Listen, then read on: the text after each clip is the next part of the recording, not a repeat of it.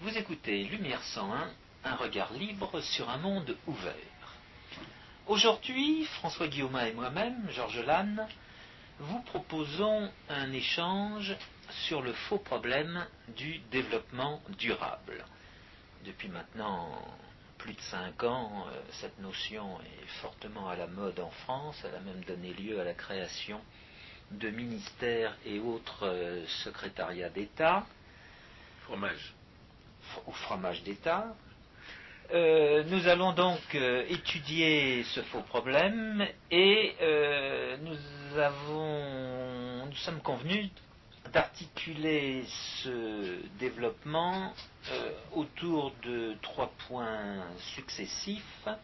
Le premier étant que la notion de ressources est une notion économique et rien d'autre, que la conservation ne justifie en rien l'autoritarisme de l'État, et enfin que les générations à venir n'ont strictement aucun droit, contrairement à ce que certains veulent bien dire.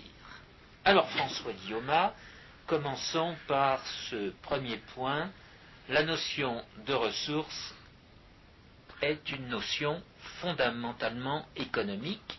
Qu'est-ce qu'il faut entendre par là? Oui, je pense que là, on va peut-être commencer par définir ce qu'on appelle le, prétendu développement durable. Parce que ce dont il s'agit en réalité, c'est euh, de, reprocher euh, au développement, au développement économique, donc relevant de notre compétence, de n'avoir pas, de ne pas euh, posséder une caractéristique qui en réalité lui est inhérente. Alors, euh, il n'y a pas de limite aux violences que l'on peut commettre contre, des êtres innocents à partir du moment où on, cherche à imposer par la force euh, euh, quelque chose dont on refuse de voir qu'elle est déjà présente. Le développement est par essence durable dans la mesure où les hommes de l'État ne l'empêchent pas euh, étant donné que sa condition, c'est que, euh, que les êtres humains soient libres de créer. Et la seule chose qui puisse empêcher les, êtres humains de créer, c'est l'interdiction et c'est la, prédation. Et l'interdiction et la prédation ne venant que des hommes de l'État.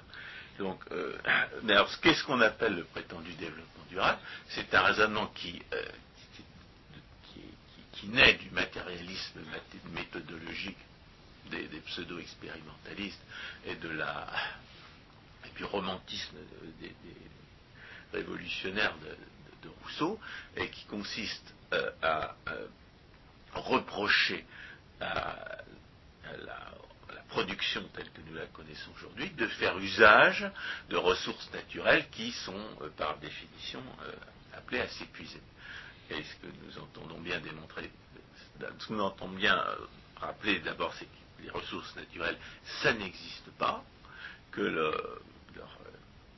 qu'envisager leur épuisement n'a donc strictement aucun sens par définition euh, dans le, cadre de réflexion qui est celui de l'économie, qui est celui qui relève de notre compétence par opposition à, celui à celle des soi-disant écologistes et plus généralement des physiciens ou des chimistes ou des biologistes qui prétendent réfléchir sur les ressources, et euh, que par conséquent, euh,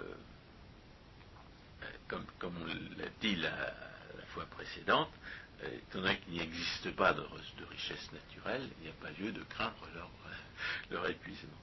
Alors, la première chose qu'il faudrait rappeler, fait l'objet de notre notre exposé, c'est que la, notion de ressources est un concept économique. C'est-à-dire que les gens qui prétendent réfléchir sur les ressources en tant que physiciens, en tant que chimistes, en tant que biologistes, en tant que soi-disant écologistes, eh bien, euh, se mêlent de choses qui ne les, concernent pas, prétendent discourir dans un domaine qui n'est pas de leur compétence. Je sais bien qu'en France, euh, paraît-il, comme observait les sociologues des organisations, on ne respecte pas la compétence. Une équipe de, Français une équipe d'Allemands euh, invités à résoudre le même problème, on découvre que les Allemands euh, donnent la direction des opérations à quelqu'un qui, a priori, peut prétendre connaître le sujet. Euh, en français, tout le monde veut veut y mettre son grain de sel, et la théorie économique a cet inconvénient que plus on la plus on, est honnête pour en parler, et plus on, a, on est amené à en, parler dans, les termes de la langue naturelle, ce qui donne aux, profanes l'illusion euh, qu'il est compétent. Personne ne veut se, reconnaître incompétent pour raisonner euh, en langue naturelle.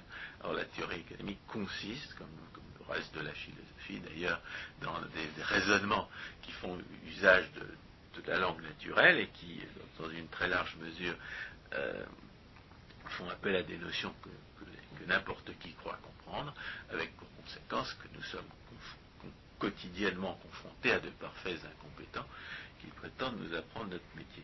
Alors la première conséquence du fait que la ressource est une notion économique, c'est qu'elle relève de la, du raisonnement économique. Et ce que nous avons démontré en disant les ressources naturelles n'existent pas, c'est que la richesse est, n'est forcément est un phénomène de l'esprit.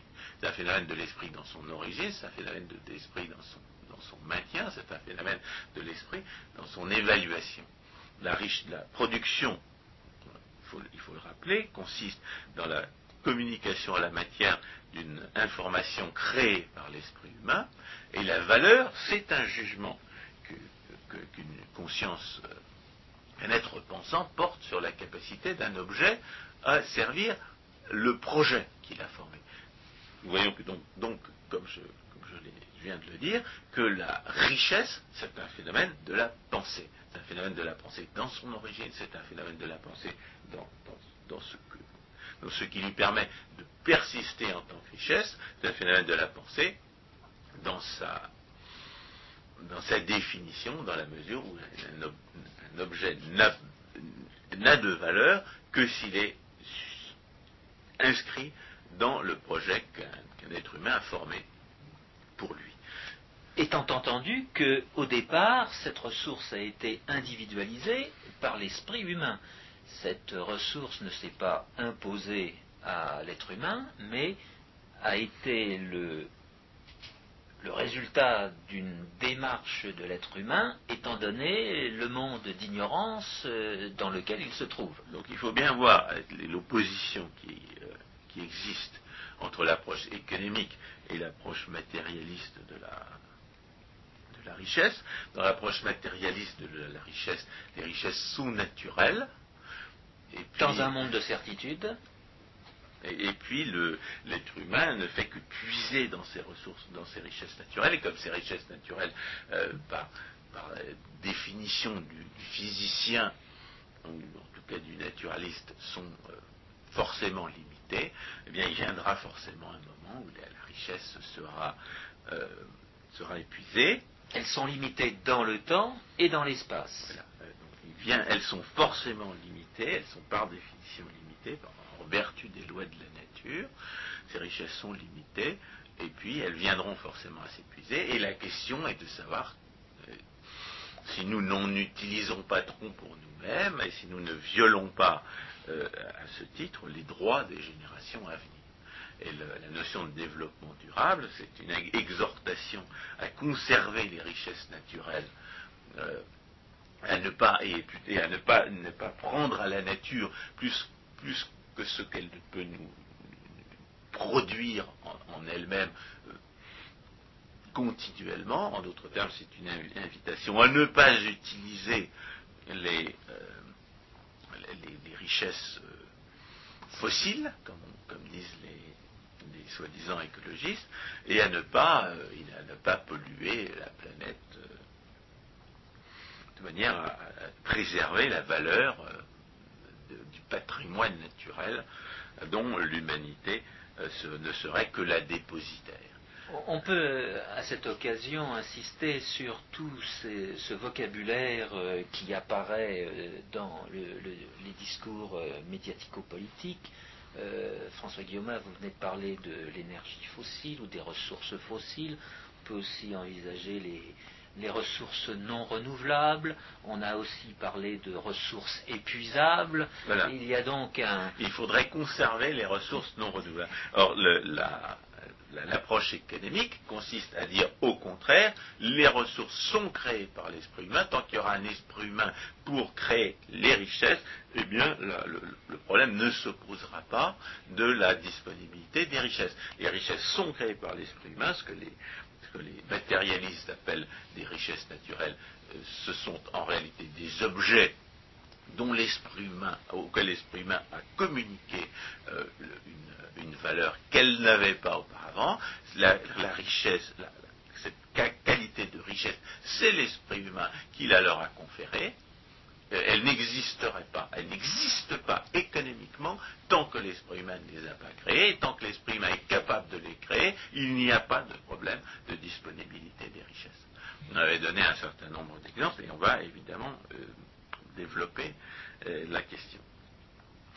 À cet égard, la nature n'est pas productrice de, ressources, comme euh, le, laisse entendre cette expression, non. Euh, oui, dans, la, mesure où, la, production, c'est une création d'informations, il s'ensuit que si ce n'est pas l'homme, mais la nature qui produit, alors c'est la nature qui est un être pensant, un super être pensant, c'est d'ailleurs une des, implications d'un très grand nombre de, théories matérialistes, d'explications matérialistes de l'histoire euh, naturelle et, humaine. C'est la nature qui est un être pensant et l'être humain, lui, n'est pas un être pensant. Et comme l'être pensant, comme la, production, c'est ce qui donne des droits, vous avez même des gens qui pensent que la nature euh, a des droits et que par conséquent, en lui arrachant ses richesses, eh bien, on violerait ses droits.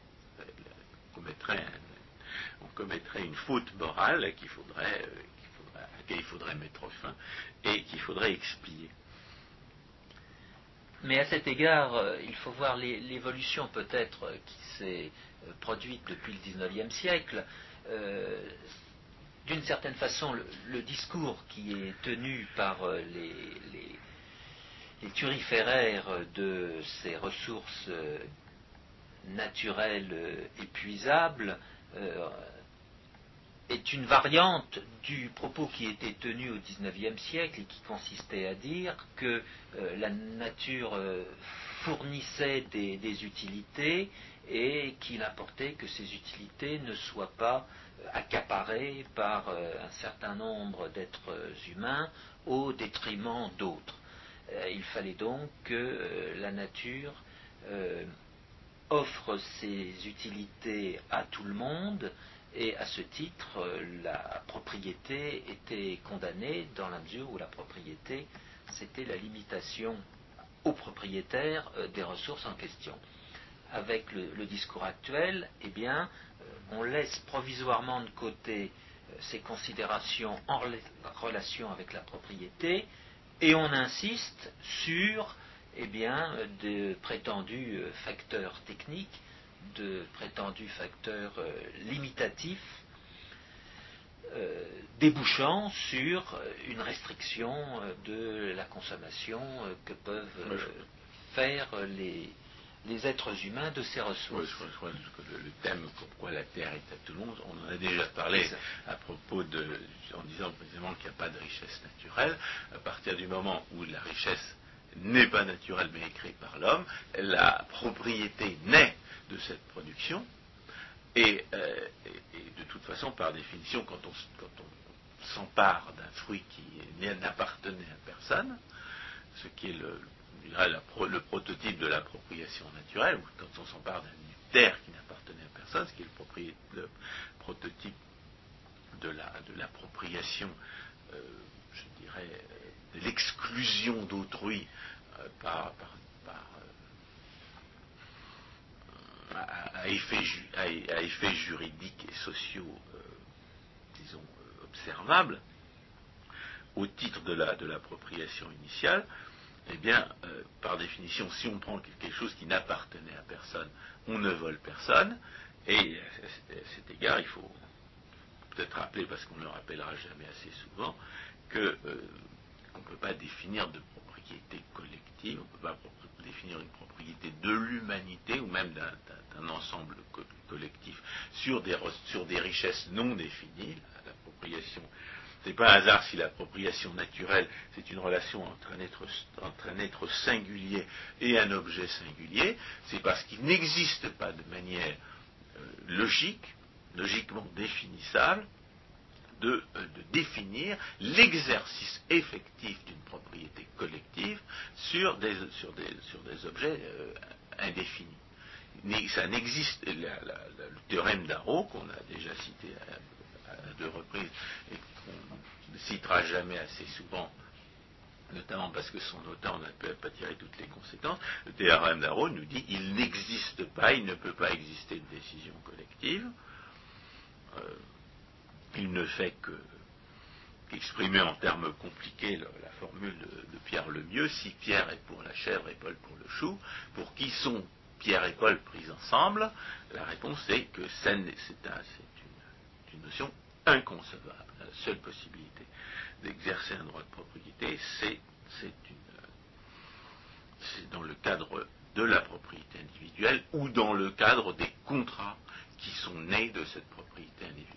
Et, le fait que l'appropriation initiale par la production de ce qui auparavant n'avait aucune valeur, c'est la, c'est la, seule manière, c'est la manière naturelle de définir la propriété.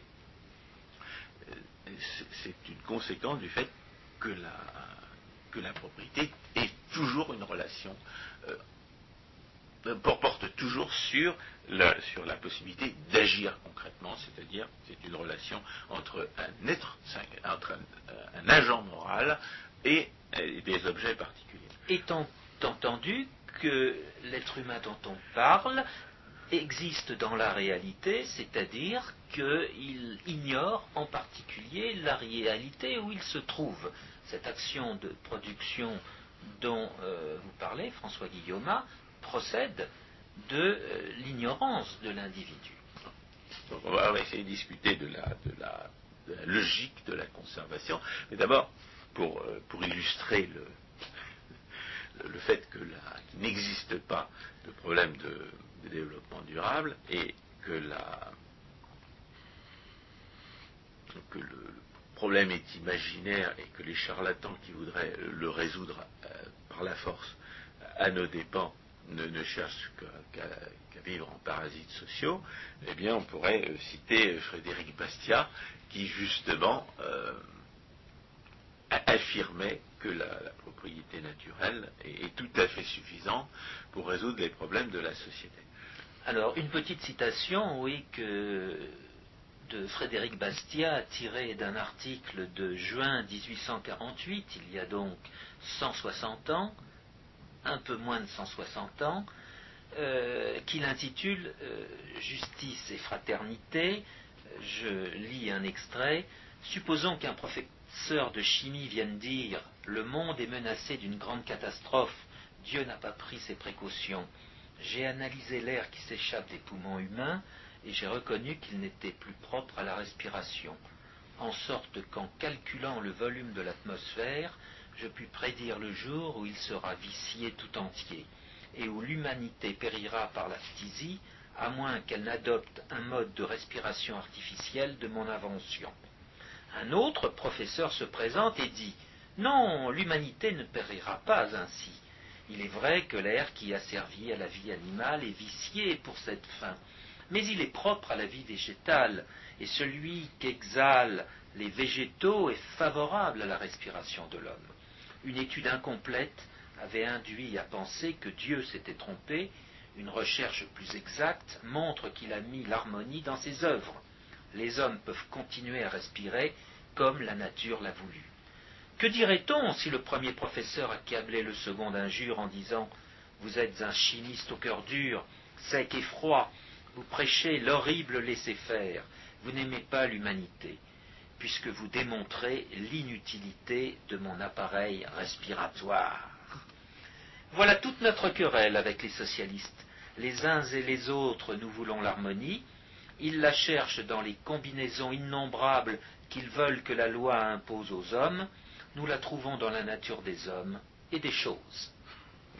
Donc il s'agit maintenant de démontrer que la conservation n'est pas une bonne raison euh, pour, euh, pour cet autoritarisme violent que l'on voit pratiqué par les hommes de l'État sous, sous prétexte d'écologie. Parce que le point de départ, pour résumer ce qu'on vient de dire, est de dire que on conserve des choses qui sont délimitées. À partir du moment où les choses ne sont pas délimitées, c'est-à-dire ne sont pas connues, elles ne sauraient être conservées. Alors justement, le, problème que, que j'ai eu pour essayer de donner un exemple d'un problème de conservation, c'est que je n'en ai pas trouvé dans la nature.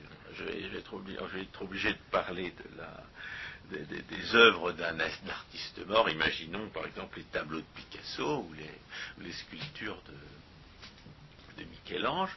Pourquoi? Parce que dans la nature, si nous essayons d'imaginer une ressource qui est effectivement euh, bornée euh, pour, les, usages que nous voulons en faire, eh bien, nous n'en trouvons pas. On peut, postuler, comme le font tous les, physiciens, que, le pétrole se trouve forcément en quantité limitée euh, sous la surface de la Terre. Mais pour les usages que nous voulons en faire, le problème du pétrole, ce n'est pas, cette, limite physique euh, postulée a priori, de savoir si on, sait qu'il existe et s'il est exploitable ou pas. et le problème, c'est que on, ne peut pas faire du pétrole l'exemple d'une ressource dont, la, disponibilité serait absolument euh, limitée, tout simplement parce qu'on ne sait pas du tout euh, où se trouve le pétrole qu'on n'a pas encore découvert. Et, à cet égard, la, notion de cette notion que les physiciens entretiennent et sur laquelle ils fondent le faux concept de, développement durable, le concept tautologique euh, et, qui ne se reconnaît pas comme tel de développement durable, c'est cette notion de, disponibilité physique des, euh, des ressources naturelles, elle est complètement contradictoire. Parce que si on parle de disponibilité, cela présuppose la connaissance que l'on a de la ressource. Or, précisément, cette connaissance, euh, nous ne l'avons pas. ce qui limite la disponibilité réelle de la ressource, c'est la connaissance que nous en avons. Et ce qui, euh, et, comme la connaissance, nous pouvons l'étendre, eh bien, euh, et cette possibilité d'étendre la connaissance ne nous permet pas de, parler du pétrole comme d'une ressource dont la disponibilité est effectivement limitée. À, cet égard, la, notion des physiciens euh, implique en réalité l'omniscience, érige l'omniscience en norme, alors que l'omniscience n'est pas seulement impensable, elle est absurde en économie. Nous avons, affirmé au départ, la, la, notion de ressource est une notion économique. la notion de disponibilité aussi est une notion économique. Et en économie, comme nous l'avons démontré euh, en, définissant la production comme la, communication à la matière d'une information créée par l'esprit humain, en économie, il n'est finalement de ressources que d'informations. Ériger l'omniscience laquelle est impensable en normes, ce n'est pas seulement faire de l'idéalisme socialiste, c'est-à-dire reprocher, euh, euh, faire procès à ce qui est euh, au nom de ce qui ne peut pas être et de ce qui ne peut même pas être conçu, ce qui est, absolument typique de, ces prétextes à, violence autoritaire que les socialistes nous servent sous diverses formes. Mais c'est aussi ériger en réalité la gratuité en norme puisqu'il n'est de ressources que d'informations, ériger l'omniscience en norme, c'est vouloir que les, choses soient gratuites. Mais s'il faut que les choses soient gratuites, alors la, théorie économique n'a aucune raison d'être. en d'autres termes, toutes ces notions de, ressources naturelles ou de, disponibilité absolument euh, des ressources sont des concepts contradictoires, sont même des concepts volés, dans la mesure où ils consistent à utiliser des notions économiques dans un, dans un contexte qui nie les lois de l'économie et même la raison d'être de l'économie. La raison d'être de l'économie, c'est que la richesse n'est pas gratuite et la, et, la notion de ressources, euh, de, de, de ressources ou de disponibilité absolument fixe implique en réalité que, que les ressources sont gratuites, puisqu'il érige l'omniscience en norme. Et cela laisse entendre que l'action humaine n'aura pas finalement euh, de résultat étant donné la transformation. Oui, si la, si, la, connaissance préexiste, alors l'action humaine n'existe pas, hein, puisque l'action humaine euh, implique l'apparition de la nouveauté. Alors, à supposer que euh, cette conservation euh, se fasse euh, de sorte que euh, la demande soit toujours supérieure à l'offre.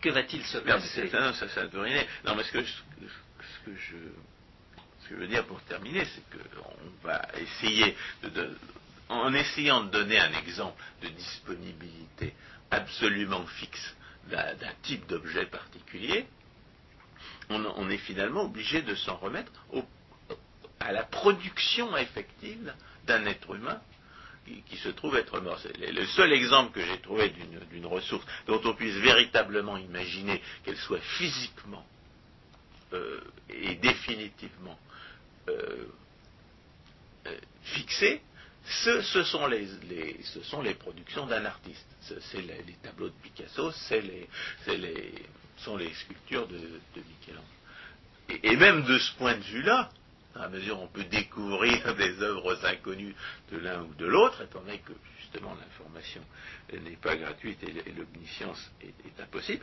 ce, n'est qu'un exemple hypothétique. En réalité, rien n'exclut que cette euh, que cette, disponibilité en réalité ne soit plus grande qu'on ne le pense. Mais c'est ce qu'on peut trouver de plus proche d'une ressource effectivement fixe, et il se trouve que cette ressource effectivement fixe n'est pas d'origine naturelle. Alors, euh, une fois qu'on a supposé cet exemple-là, eh bien la question est de savoir de quel, euh, sous quel prétexte il faudrait que les hommes de l'État nous obligent à la conserver. Parce que si la demande augmente sans arrêt en face de cette offre supposée fixe, eh bien, il n'y aura pas de pénurie. Il n'y existe de pénurie que si on empêche les prix d'ajuster l'offre et la. Si, la, demande augmente alors que la, la disponibilité est supposée fixe, qu'est-ce qui va se passer? Ben, Le prix va augmenter. Et les gens qui se trouvaient disposés d'un tableau de Picasso, par exemple, à un certain prix, peut-être que si le prix double, ils vont, être, ils vont trouver plus intéressant de, le vendre, c'est-à-dire qu'ils vont préférer l'argent que, ce tableau leur permet d'obtenir au fait de posséder le tableau en question. Rien, euh, dans, un, système de propriété, euh, les gens qui sont pour, qui la ressource a le plus de valeur vont être disposés à payer le plus cher pour l'obtenir. C'est-à-dire que il n'existe aucune, aucune possibilité de pénurie, même dans le cas d'une ressource supposée absolument fixe. Et les, objets en question vont se retrouver entre les mains de ceux qui leur donnent le plus de valeur au sens, euh, euh, au seul sens que socialement la, notion puisse avoir, c'est-à-dire euh, au sens du, prix. Et là, bien entendu, plus la ressource va être perçue comme, comme limitée, et plus on va, va en faire un, usage précautionneux. On va l'économiser. C'est-à-dire qu'on va, on va essayer d'en tirer le plus grand parti possible. Et c'est cette double réaction spontanée dans un cadre de responsabilité à la, hausse de, la, demande pour une disponibilité supposée fixe, qui euh, permet de se rendre compte que du point de vue économique, eh ben, la ressource euh, physiquement supposée fixe n'en est pas moins euh, parfaitement extensible, dans la mesure où la hausse de la valeur de l'objet va susciter la, la fabrication de substituts qui sont tellement proches que pour la plupart de leurs utilisations, ils rendront les mêmes services que l'original. Et, nous en avons un exemple, euh, une illustration euh, manifeste dans le fait que tout le monde a vu oh, dans sa vie un tableau de Picasso, alors que très peu de gens euh, ont vu l'original. Pourquoi? Parce qu'on a reproduit les tableaux de Picasso. la, raison d'être du tableau, c'était qu'on le voit, et pour la plupart des gens, il suffit de voir une photo, une reproduction quelconque, pour en, être satisfait. De même en ce qui concerne les statues. vous, pouvez, vous pouvez faire euh, copier une statue euh, avec Internet euh, et la modélisation en trois dimensions, vous allez pouvoir bientôt tourner autour de la statue aussi facilement que, si vous étiez euh, à proximité. Et, euh, vous aurez, pour ce qui est de la regarder, ce qui est sa, qui est sa raison d'être, ben, vous aurez un substitut presque parfait à l'original.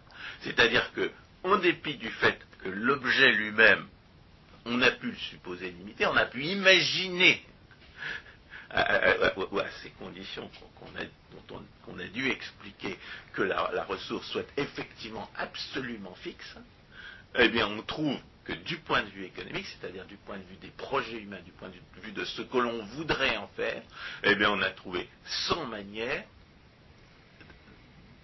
d'accroître les services qu'elle était capable de rendre. En d'autres termes, on s'est placé à la limite que constitue l'objet unique euh, résultat euh, de la production de l'être humain, et dans la réalité, il est hors de question de se situer à cette limite. Les ressources naturelles nous situent bien avant cette limite, et en conséquence, toutes les variations de prix que les échanges de ressources naturelles euh, vont occasionner. Il faudrait nous dire matière première, puisque les ressources naturelles n'existent pas. Mais quand on parle de services, euh, il est difficile de voir dans les services des matières, et souvent les échanges portent sur les services.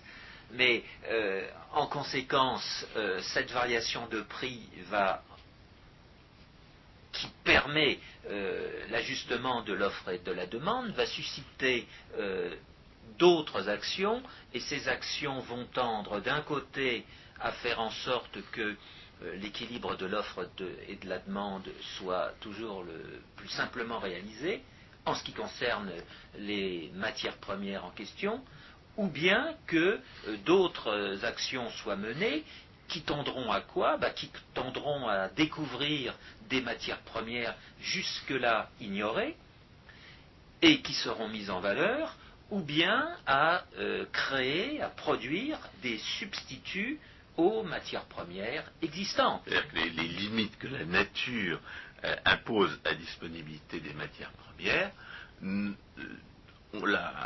l'action des propriétaires responsables permet parfaitement de d'en tenir compte et d'en tenir compte d'une manière qui résout au maximum le problème posé. C'est-à-dire qu'il euh, est obligé de sortir de l'hypothèse d'une ressource euh, totalement fixe dans la mesure où la première, euh, réaction à, la hausse du prix d'une matière première, c'est d'en chercher de, nouveaux gisements, d'en chercher de nouvelles sources, de nouvelles manières de la produire. C'est un accroissement de l'offre en réponse à l'accroissement du prix qui lui-même euh, rend rentable un certain nombre de, de, manières de produire la ressource en question qui, ne l'étaient pas auparavant. Donc la première, la première réaction euh, à, la, hausse de prix, c'est l'accroissement de la disponibilité. C'est pour ça que ça n'a aucun sens de parler de, des, réserves de, pétrole, par exemple, sans tenir compte du prix. On sait qu'avec un, prix de 35 dollars le baril, c'est-à-dire un tiers à peu près de ce qu'il est aujourd'hui, on en a pour 200 ans. Alors si on supposait, mais on n'a pas vraiment de raison de supposer que, le prix reste à 100 dollars le baril, eh bien on en a pour, euh, on ne sait pas pour combien de siècles il, ça n'a aucun sens de parler des réserves sans parler du prix auquel on, peut estimer ces, euh, réserves. la deuxième, euh, deuxième réaction à une variation, à une hausse de prix, ce sont des efforts de conservation.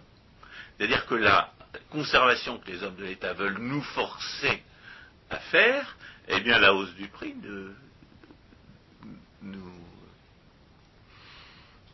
nous invite, nous pousse naturellement à y procéder. On n'a absolument pas besoin de l'autoritarisme étatique pour conserver une ressource dont le prix a augmenté.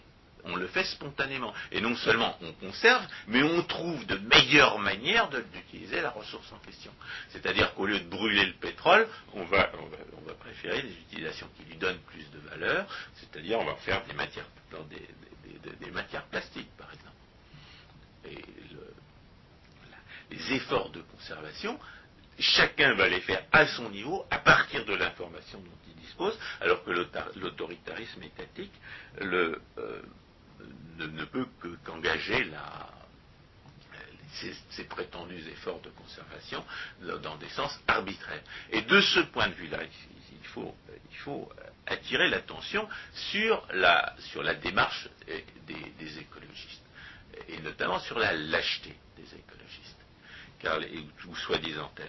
Car l'écologiste, ou soi-disant tel, c'est quelqu'un qui, à la différence des économistes que nous sommes, suppose qu'en vertu de cette prétendue euh, fixité des richesses naturelles, eh bien le prix des matières premières va indéfiniment augmenter. Alors que ce que l'on a observé jusqu'à présent, en tendance, c'était l'objet du, pari entre William Simon et, euh, et un soi-disant écologiste qui s'appelait. Euh, je me rappelais son nom. Peu importe, peu importe. Oui, j'en avais parlé la dernière fois, oui, j'étais trompé sur le nom de, William, de, Julian Simon. C'était Julian Simon, et l'autre c'était, bah, je m'en souviens pas sur le coup. Le, il avait parié que qu'un certain panier de matières, que le prix d'un certain, certain, nombre de matières premières allait baisser, alors que l'autre avait parié que le prix des matières premières allait monter.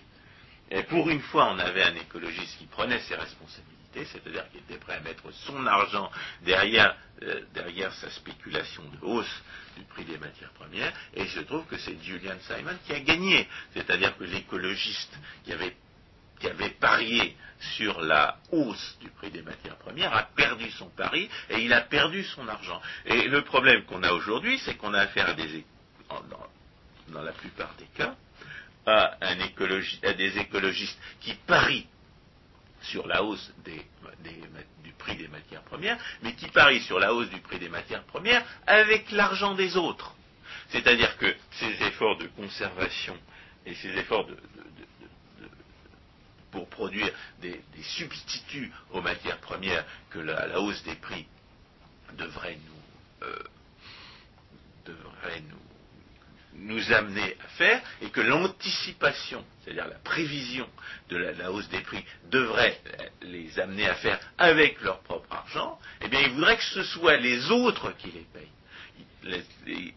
le développement de l'énergie solaire, le développement des éoliennes, le développement de ce qu'ils appellent les énergies renouvelables, c'est-à-dire des substituts au pétrole euh, qui coûtent beaucoup plus cher et qui ne peuvent être rentables que si justement le pétrole devient beaucoup plus cher, eh bien, ils veulent les développer, certes, comme si, parce qu'ils font le pari que le, prix du pétrole va augmenter, mais ils veulent les développer avec de l'argent volé aux autres. Les éoliennes, l'énergie solaire, ça n'est pas rentable aujourd'hui. C'est-à-dire que pour, développer ces énergies qui n'ont de sens que si le prix de l'énergie augmente, eh bien, ils veulent, ils veulent qu'on oblige les gens à, donner leur argent. C'est-à-dire qu'ils font un pari qui ne correspond pas à l'estime. Ils, supposent un prix d'énergie qui ne correspond pas à l'estimation des autres. ils font le pari que le prix va augmenter, mais ils veulent imposer autoritairement leur spéculation personnelle aux autres sans en payer le prix. Car aujourd'hui, il y a un moyen euh, simple d'avoir des informations sur. c'était Paul Ehrlich, le, le, le, co-parieur de, Julian Simon, c'était Paul Ehrlich. Oui, il y a un moyen simple euh, qui existe pour euh, faire connaître les prix des matières premières dans le futur, ce sont les marchés non spot. Et dans la mesure où il y aurait une inquiétude réelle vis-à-vis de euh, l'approvisionnement en tel ou tel. Euh, c'est plutôt le développement des marchés non spot. Oui, mais, dès, à présent, sur les, marchés non spot, il y a des gens qui parient que les prix vont baisser, comme il y a des gens qui parient que les prix vont monter. Nous sommes d'accord, mais... Il y, a, un lien automatique mais entre, justement, les, les, marchés spot et les marchés non spot. S'il y avait une inquiétude... Il faut, dire qu'un marché spot, c'est un marché au comptant, tandis qu'un marché non spot, c'est un marché à terme, parce que c'est un terme technique. Oui, mais c'est un, où on parle aussi de, marché de dérivés. C'est-à-dire qu'on achète un marché spot, c'est un marché, on achète maintenant une ressource dont on, est censé pouvoir disposer maintenant. Tandis qu'un marché à terme, c'est un marché où on, achète la possibilité d'acheter à un certain prix, une certaine quantité, à un prix déterminé à l'avance. Et en général, d'ailleurs, euh, la, ressource, on ne se la fait pas livrer. Le, jour, où des, gens qui avaient acheté des, tonnes de, pommes de terre à, terme ont demandé à être livrés, ça, a fait la révolution. Et on, en parle encore. L'idée, c'est de se couvrir contre les variations de prix à venir en trouvant des gens qui spéculent soit à la hausse d'une manière différente de ce que vous faites. C'est-à-dire que sur les marchés organisés, on sait très bien que les variations de prix à venir sont parfaitement incertaines, et on trouve des gens qui, pensent que les prix vont varier dans un sens différent de ce que vous espérez ou de ce que vous craignez. C'est-à-dire que l'existence même des marchés de matières premières traduit premièrement le fait que, contrairement à ce que prétendent les écologistes, on ne peut pas prévoir l'évolution à venir du prix des matières premières. Deuxièmement, que contrairement à ce que prétendent les écologistes, il est parfaitement possible de se couvrir contre les risques associés aux variations des prix des matières premières sans agresser personne. Alors les écologistes, les soi-disant écologistes, qu'est-ce qu'ils veulent faire dans ce contexte? Ils s'imaginent, que leurs euh, euh, prévisions de, hausse de prix sont certaines, et deuxièmement, en dépit du fait qu'ils s'imaginent que leurs prévisions sont certaines, ils veulent forcer les autres à, en, subir les conséquences, alors que s'ils étaient véritablement certains de leurs prévisions de prix, s'ils avaient véritablement raison dans leur prétendue certitude, eh bien, ils pourraient se faire des milliards de dollars en pariant sur cette, sur, cette, spéculation qui est la leur. La preuve du fait qu'ils se trompent, c'est qu'ils ne sont pas, c'est qu'ils ne sont pas riches. La preuve du fait qu'ils se trompent, c'est que justement, ils veulent imposer aux autres leur, leur, leur, spéculation personnelle. Et c'est la, preuve du fait qu'ils se trompent se trouve donc dans les marchés et dans le fait qu'ils ne reconnaissent pas, qu'ils ne veulent pas laisser les marchés fonctionner. Et c'est une preuve suffisante du fait qu'ils se trompent. Car s'ils ne se trompaient pas, ils seraient richissimes et ils agiraient sur les marchés pour être encore plus riches. et les marchés en question auraient la, été... la, petite preuve du fait qu'il se trompe, c'est le pari entre Julian Simon et Paul Ehrlich, que Paul Ehrlich, le soi-disant écologiste, a perdu contre Julian Simon, le véritable économiste. Et en particulier, ces marchés auraient un horizon de décision qui se situerait non pas dans les 9 mois, 12 mois maximum, par exemple pour le, le marché de l'or, mais auraient des horizons de décision à 5 ans, voire à 10 ans, voire à, à 20 ans, dans la mesure où il y aurait le pari d'un épuisement euh, total euh, de telle ou telle ressource naturelle. Alors Ben, cela alors étant, ça- ça et peut- parce que le temps passe, Ouais. euh, il faut euh, en revenir à notre troisième point, Oui, tout à ça, fait ça essentiel. là, au troisième point, qui est qu'on a parfaitement le droit de, euh, d'exprimer sa préférence temporelle, c'est-à-dire sa préférence pour l'immédiat par rapport à, à la- à la- à l'avenir lointain. On a, on a- quand on parlait de- du, du taux d'intérêt, de- des explications euh, concurrentes et également fausses par Aristote et par Marx du revenu d'intérêt, on a, on a- on a- on a présenté la notion de préférence temporelle qui existe nécessairement, puisque le fait même de l'action humaine implique qu'il vient forcément un moment où l'homme préfère agir maintenant, une satisfaction, préfère une satisfaction immédiate à une satisfaction euh, différée, c'est-à-dire qu'il préfère agir maintenant plutôt que plus tard. Donc la préférence temporelle est un fait naturel de l'action et on a parfait l'idée de cette troisième partie, intitulée Les générations à venir n'ont strictement aucun droit, c'est qu'on a parfaitement le droit de se moquer de ce qui va se passer dans de ce qui arrivera aux autres dans 100 ans. Et la première raison pour laquelle on a le droit de se moquer de ce qui arrivera aux autres dans 100 ans, c'est qu'on s'en moque effectivement. Encore une fois, les, autoritaires du soi-disant, les autoritaires agressifs du soi-disant, euh, ou les agresseurs autoritaires de la soi-disant écologie politique, euh, sont des gens qui refusent euh, de, reconnaître la validité des jugements de valeur euh, portés par les autres, bien entendu, sans être prêts à en accepter les conséquences. Si, la conservation était une fin en soi, eh bien on verrait les, soi-disant écologistes épargnés au maximum pour faire le bien des générations à venir, alors qu'en réalité, euh, ce qu'ils veulent faire, c'est imposer aux autres une conservation qui n'a strictement euh, aucun intérêt en soi, étant donné qu'on n'épargne que pour consommer à l'avenir, et qu'épargner pour épargner, c'est quelque chose qui n'a euh, évidemment aucun sens.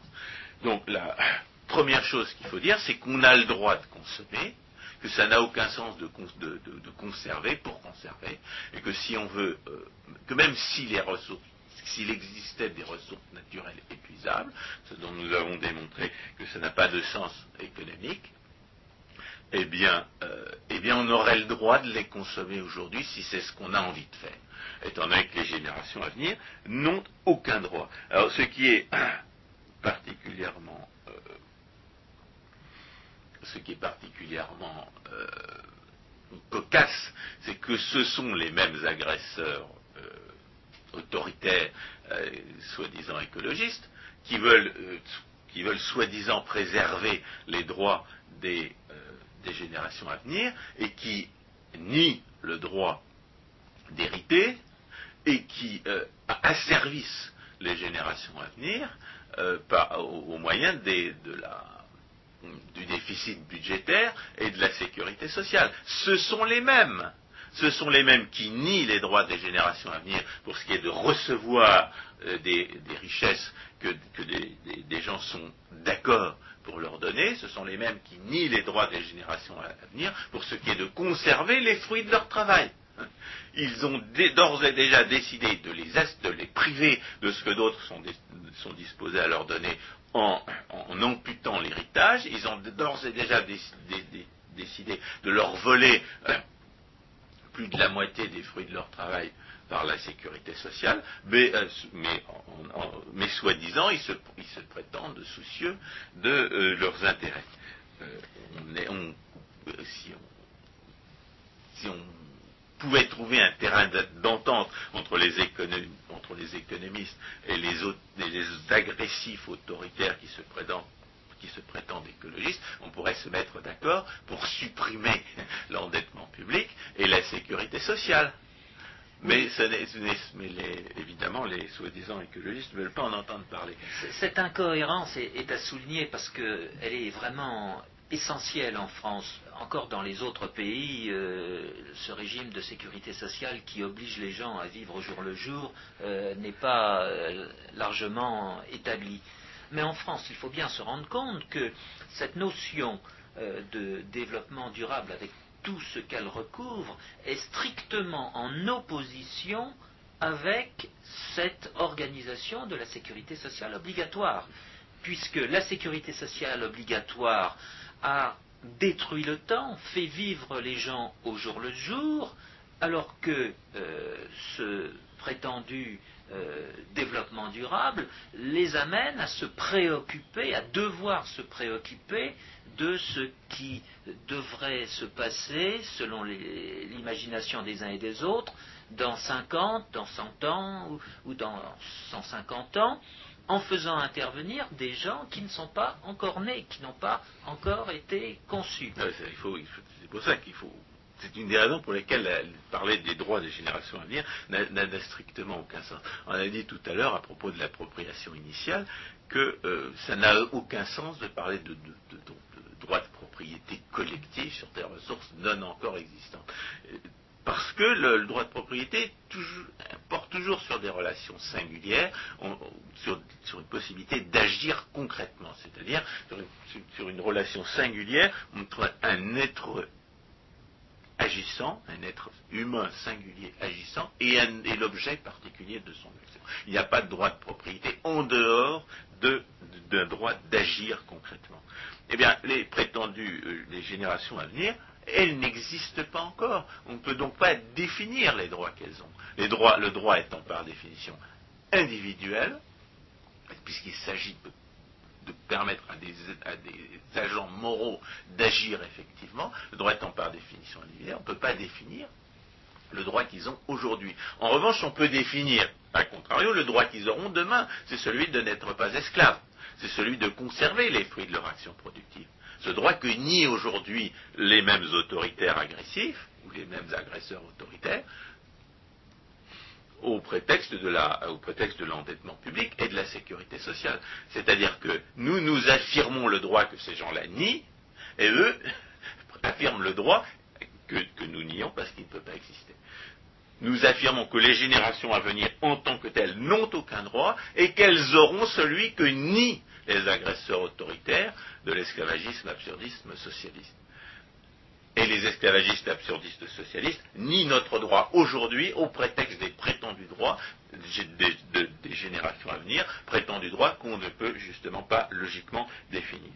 Alors, euh, pour, euh, euh, compléter, pour compléter l'exposition de l'absurdité de cette démarche, il faut, il faut rappeler que, bien entendu, comme étant donné que les ressources naturelles n'existent pas, étant donné que la production, c'est la production par l'homme, l'intervention de, l'homme, euh, de l'esprit humain, est ce qui donne la, valeur aux objets naturels, eh bien, il faut, il faut rappeler que lorsque vous tirez de la nature un objet, vous ne lui faites pas perdre sa valeur, vous lui en donnez. Et si vous le transformez pour en faire soit euh, si, vous, coupez un arbre, par exemple, si vous en faites une maison, par définition, à vos yeux, vous lui avez donné de la valeur.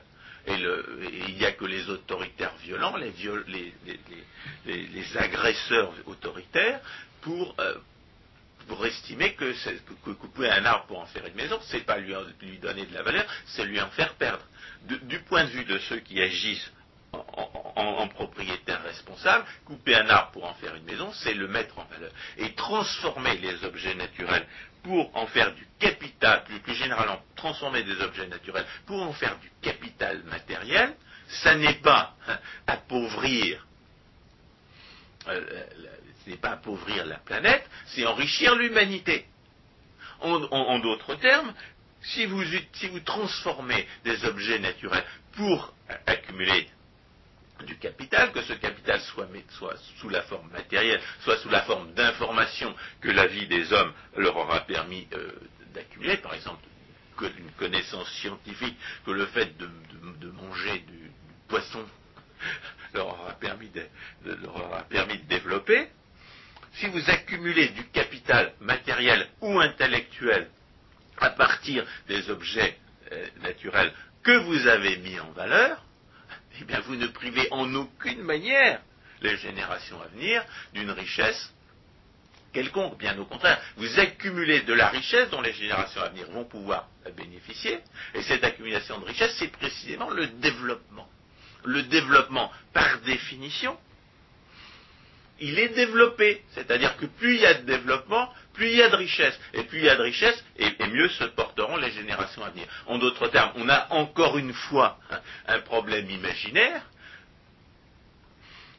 qui repose sur un contresens total sur l'origine de la richesse et une évaluation euh, arbitraire et absurde des objets naturels par les matérialistes et autres soi-disant écologistes. La, conclusion à laquelle on peut arriver, c'est que euh, c'est que les générations à venir se porteront d'autant mieux qu'on aura davantage transformé d'objets naturels, a priori inutiles et inutilisables, en capital intellectuel et matériel dont ils pourront, euh, dont, ils pourront jouir euh, paisiblement. la, condition le développement, par définition, est développé.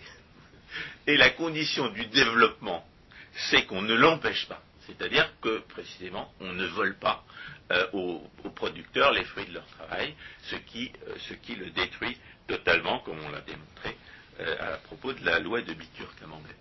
Pour, reprendre la, formule de Ayn Rand, qui disait la survie de l'humanité dépend exige que ceux qui pensent soient libres des ingérences de ceux qui ne pensent pas, la condition pour que le développement soit durable, c'est que les autoritaires euh, agressifs, les agresseurs autoritaires, ne l'empêchent pas. Un point, c'est tout. Et ce point est tout à fait essentiel. Je le caractériserai d'une autre façon euh, qu'a défini dans sa nouvelle lettre, Jacques Garello, en août 2002, euh, pour euh, cerner ce, faux problème du développement durable, il avait parlé de l'imbécilité durable. Eh bien, on peut considérer qu'effectivement, euh, le développement durable tel qu'il nous est asséné en permanence aujourd'hui tient fondamentalement de l'imbécilité Merci, chers auditeurs.